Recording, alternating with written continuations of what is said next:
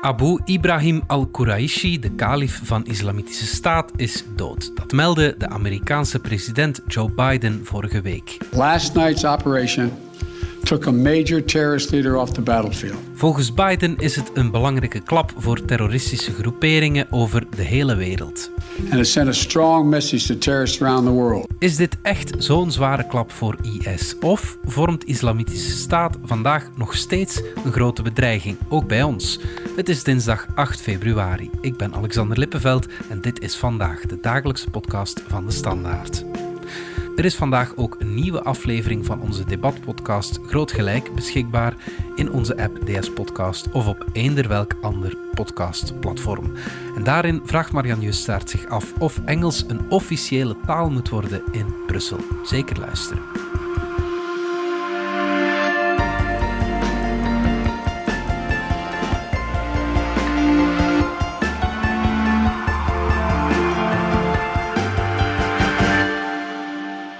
Jorn de Kok, onze Midden-Oosten-correspondent. Abu Ibrahim al-Quraishi, de kalif van Islamitische Staat, is omgekomen bij een Amerikaanse aanval. De Amerikanen die moeten wel trots zijn. Dat is toch altijd een speciaal moment, ja. Eh, president Biden heeft gisteren natuurlijk eerst met een mededeling en dan in een korte speech die raid en de dood van al-Quraishi geclaimd. The United States military forces successfully removed a major terrorist threat to the world, the global leader of ISIS. Deed onmiddellijk denken aan Barack Obama en, en Osama bin Laden in 2011. Tonight, I can report to the American people and to the world that the United States has conducted an operation that killed Osama bin Laden, the leader of Al Qaeda. En dan Donald Trump en de voorganger van al-Quraishi, uh, Abu Bakr al-Baghdadi. Last night, the United States brought the world's number one terrorist leader to justice. Abu Bakr al-Baghdadi is dead. Die in 2019 werd uh, op, opgejaagd in uh, een huis in Noord-Syrië en, uh, en daar zichzelf deed ontploffen. Uh, net zoals al-Quraishi blijkbaar gedaan heeft volgens, de Amerikaanse, volgens het Amerikaanse leger. That as our troops approached to capture the terrorist, in a final act of desperate cowardness, he, with no regard to the lives of his own family or others in the building, he chose to blow himself up, not just to the vest, but to blow up that third floor. Ja, wat weten we eigenlijk over die raid? Hoe gaat dat uh, allemaal juist in zijn werk? Met al het nodige vuurwerk dat ze ter beschikking hebben. Dus in dit geval, dat heeft president Biden ook gezegd, van ja, ze hadden eenvoudig vanuit de lucht een bom kunnen droppen op dat huis waarvan ze wisten dat uh, al-Quraishi er zat. Knowing that this terrorist had chosen to surround himself with families, including children, we made a choice to pursue a special forces raid a much greater risk than our, to our own people, rather than targeting him with an airstrike. Ze hebben daar niet voor gekozen om het aantal burgerslachtoffers zo klein mogelijk te houden, zei Biden. Je kan ook vermoeden dat voor hen zo'n huis, dat ze hopen van die man zijn, zijn laptop en zo te vinden natuurlijk, of zijn notaboekje. Dus wat doen ze dan? Het was s'nachts, even na middernacht. Uh, er hangen drones in de lucht om alles in het oog te houden, gevechtsvliegtuigen. En er worden via helikopters, zeggen ze, zo'n 24, 25 Special Forces commando's gedropt. Die hebben blijkbaar, zeggen de Amerikanen, eerst uh, met de luidspreker uh, hebben die opgeroepen. Uh, dus ze zijn niet gewoon binnengestormd. Ze hebben opgeroepen aan alle burgers om het huis te verlaten. Op het gelijkvloers woonde een gewone Syrische familie blijkbaar, die volgens de Amerikanen van niets wist wie dat de, wie dat de bovenburen waren. Uh, die hebben het huis kunnen verlaten. Quraishi die woonde op, met zijn familie op de tweede verdieping, die zou zichzelf hebben opgeblazen. Net zoals zijn voorganger al-Baghdadi. Maar op de eerste verdieping zou zijn topluitenant hebben gewoond. De man die wel buiten kwam, want al-Quraishi kwam blijkbaar nooit buiten. En daar is dan een vuurgevecht ontstaan. Uiteindelijk van, ja, we hebben, er zijn tal van videobeelden van binnen in dat huis. En dus op de eerste verdieping, de verdieping van de luitenant, zie je heel veel bloed spatten tegen de muren. En boven de verdieping van Qureshi zelf, ja, daar is een deel van het plafond, uh, van het betonnen plafond, ingestort. Dus of dat die man alleen maar een bomvest of ook nog iets meer heeft laten ontploffen, of dat Amerikanen uiteindelijk uh, ook iets hebben laten ontploffen. Een heleboel van die details worden pas later duidelijker. Ja, en Hoeveel mensen zijn er in totaal zo omgekomen dan bij die raid? Wel, wat we weten komt van de lokale hulpverleners, de Witte Helmen. Dat zijn degenen die, eh, die toesnellen als er gebombardeerd wordt of als er slachtoffer ergens vallen. Uh, en die hebben dertien lijken gevonden. Uh, waaronder, zeggen zij, vier vrouwen en zes kinderen. Dus waarschijnlijk de families van Qureshi en zijn luitenant. Maar bijvoorbeeld het lijk van Al-Quraishi is niet getoond. Dus dat hebben de Amerikanen, net zoals ze toen, herinner je, met Osama Bin Laden hebben gedaan. En daarna hebben ze hem op zee begraven. Uh, dus dat hebben, ze, dat hebben ze ongetwijfeld meegenomen. Dus uh, dertien zijn er aangetroffen. Hoeveel er, ja, wie ze hebben meegenomen, dat weten we eigenlijk nog niet ik vraag me altijd af hoe de Amerikanen weten waar ze moeten zoeken. Want dat lijkt me toch echt zoeken naar een uh, speld in een hooiberg. Hè? Zo iemand die, ja, die verstopt zich waarschijnlijk zo goed als mogelijk. Wel, het is zo'n beetje ja en nee. Hè. Ze zijn er duidelijk beter in aan het worden. Dus herinner je Osama Bin Laden, dat heeft tien volle jaren geduurd voor na 9-11, 2001, de aanslagen in New York, voordat ze die hebben gevonden. Uh, deze heeft een carrière als kalif achter de rug van 2,5 jaar. Dus die tijd die is al aan het, aan het verkorten. Uh, ze hadden, zeggen ze, uh, hem al maanden in beeld. Na een tip van een local die toch wel raar vond wat er daar blijkbaar in dat huis, wie er daar op bezoek kwam of zo. Dus ze hadden hem al in het, al in het oog. Plus dat speelveld van islamitische staat is natuurlijk veel kleiner geworden in de laatste paar jaren. In 2014, hoogtepunt van hun macht, controleerden ze een territorium ter grootte van het Verenigd Koninkrijk, zo wordt altijd gezegd. Ja, nu zitten ze zo nog in een, uh, in een paar pockets in Oost-Syrië en in West-Irak. Wat daar ook bij opvalt, dus Quraishi zat net zoals zijn voorganger, de eerste kalif al-Baghdadi, in Noord-Syrië, buiten IS-gebied. Dus hun, de plekken waar ze zich kunnen verstoppen, dat zijn er een eind minder. Plus, ze moeten zich eigenlijk verstoppen in vijandig gebied. Waarschijnlijk dat, omdat ze denken dat ze daar minder hard opvallen. Uh, Osama Bin Laden die zat ook in Pakistan, hè? die zat niet in Afghanistan. Dus blijkbaar proberen ze in een soort van anonimiteit te belanden. Maar uh, dat gaat hen steeds beter af. Ja, het probleem is natuurlijk ook van zit je in vijandig gebied, dan zullen er meer tips komen van mensen rondom die dat wel raar vinden dat er daar blijkbaar wat Irakezen rondlopen. En dat is nog een belangrijk punt natuurlijk. Dat is van de Islamitische Staat is eigenlijk altijd in wezen een Iraakse organisatie geweest. Ze zitten niet meer, ze, ze houden zich niet meer schuil in Irak. Blijkbaar vertrouwen ze dat helemaal niet meer. Dus ze moeten nu naar Syrië en dan nog buiten IS-gebied in Syrië. Dus ze moeten het al ver gaan zoeken om zichzelf te verstoppen. Ja, niet dat ik zelf meteen ambities heb natuurlijk, maar wat moet er uh, op je cv staan, zo gezegd, om IS-kalif te worden? Ja, ik weet niet of de nieuwe functieomschrijving al is rondgestuurd. Maar wat je natuurlijk ziet is... Die islamitische staat die is voortgekomen uit Al-Qaeda in Irak, zoals het gesticht is na de Amerikaanse invasie in 2003. Dus je moet een bewezen staat van dienst hebben als Al-Qaeda-terrorist eigenlijk. En Al-Qaeda is dan ja, een beetje langzaam geëvolueerd tot de islamitische staat. Maar het zijn allemaal oud-strijders van die, van die Amerikaanse invasie. Verder is het altijd best als er een religieuze flair rond jou hangt. Want een kalif is uiteindelijk, ja, dat, dat is een, uh, een titel uit de geschiedenis. Hè. Dat is de opvolger van de profeet, althans voor de, de Soenitische moslims. Dus je moet zowel politiek als religieus het hoogste gezag kunnen uitstralen. En dan nog een goede terrorist zijn geweest. En wat ook goed staat op je cv, Alexander Werkeraan, is in een Amerikaanse gevangenis in Irak te hebben gezeten.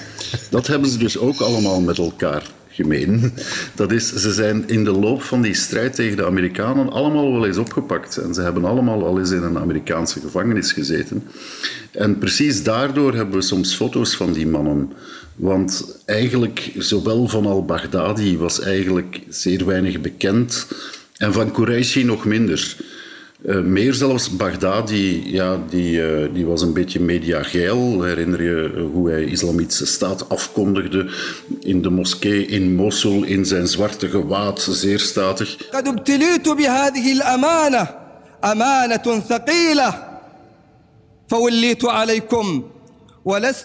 Hij was alleen vergeten zijn Rolex af te doen, waarmee dan uh, uh, nogal veel gelachen werd in der tijd.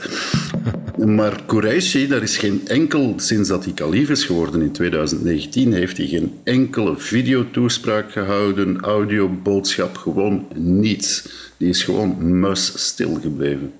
Ja. En dat is nu natuurlijk voor de Islamitische Staat ook het probleem. Hè? Dat is van, ja, wie hebben ze eigenlijk nog? Die groep die wordt kleiner, die mannen die zijn in de loop, loop der jaren, zijn die al gedood? Um, je zit nu met de generatie van de veertigers. Qureshi was 45, Baghdadi was 48 toen hij stierf.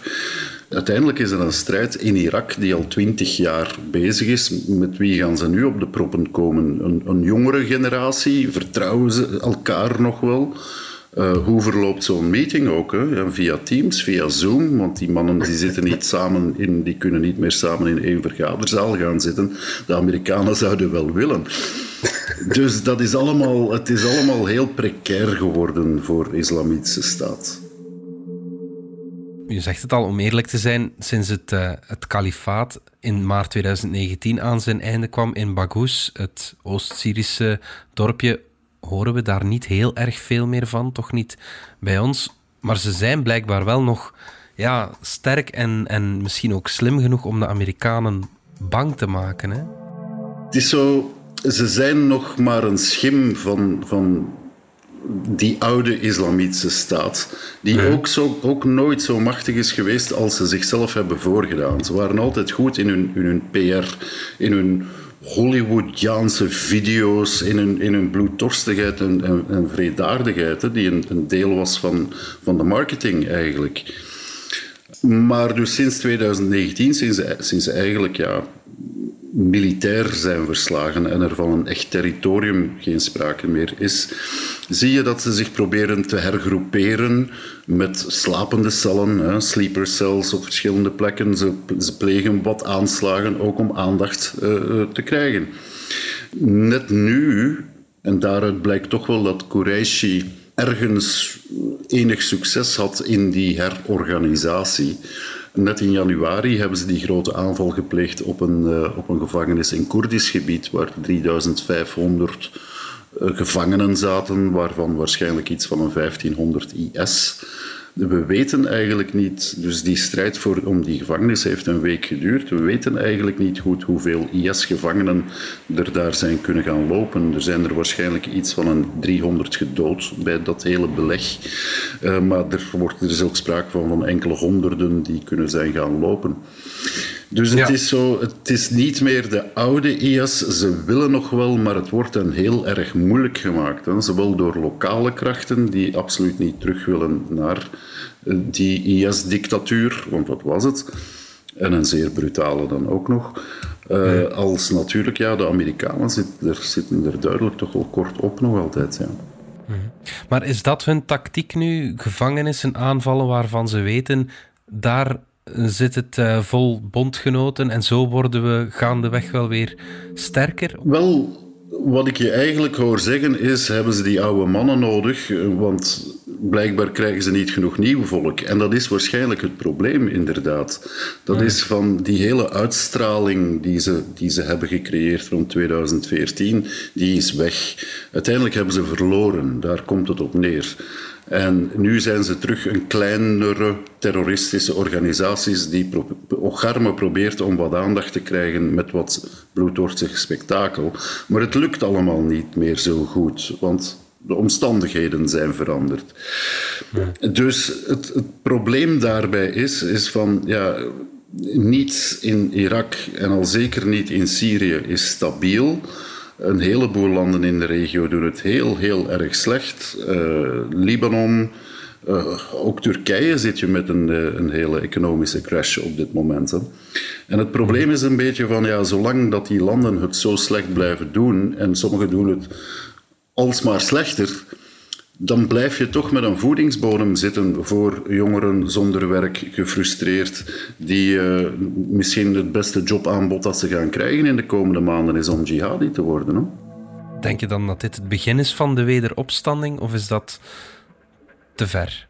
Dat gaat een beetje te ver, denk ik, maar ze zullen wel altijd opnieuw blijven opduiken. Ik denk niet dat ze ooit nog tot die 2014-2016 fase uh, geraken toen ze wereldberoemd waren. Maar je kan gerust nog wel eens.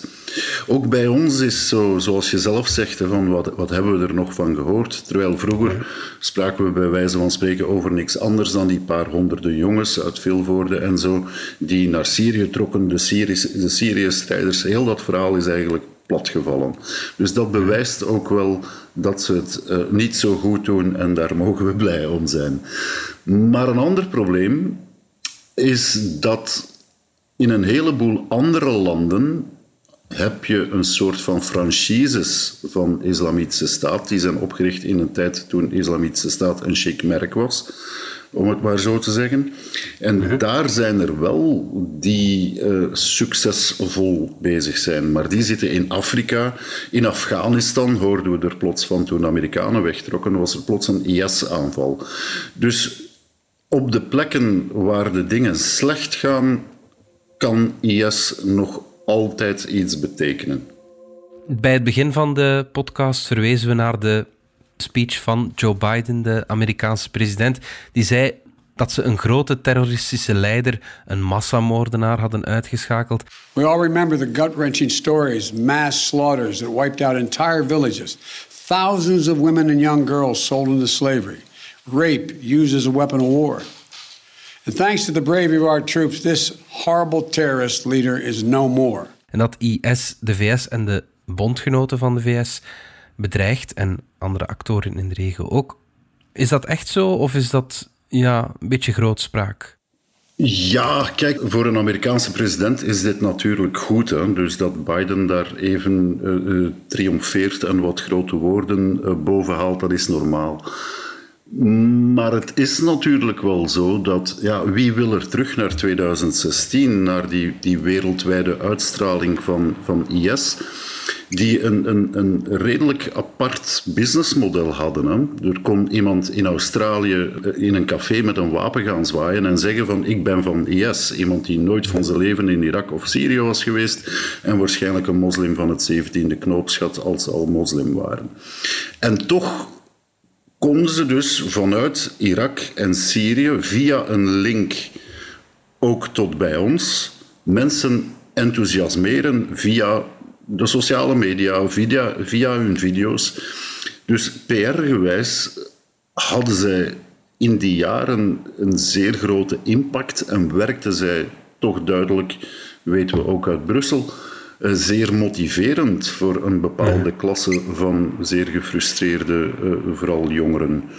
Dus um, ik denk dat ehm, wat dat betreft, ja, we willen niet terug naar die tijd. Hè. Dus in, in die zin denk ik dat er uh, weinige mensen tranen gaan laten om het feit dat de Amerikanen nu die zogenaamde kalif al-Quraishi hebben uh, uitgeschakeld. En dat het een job is geworden met uh, weinig toekomstperspectief.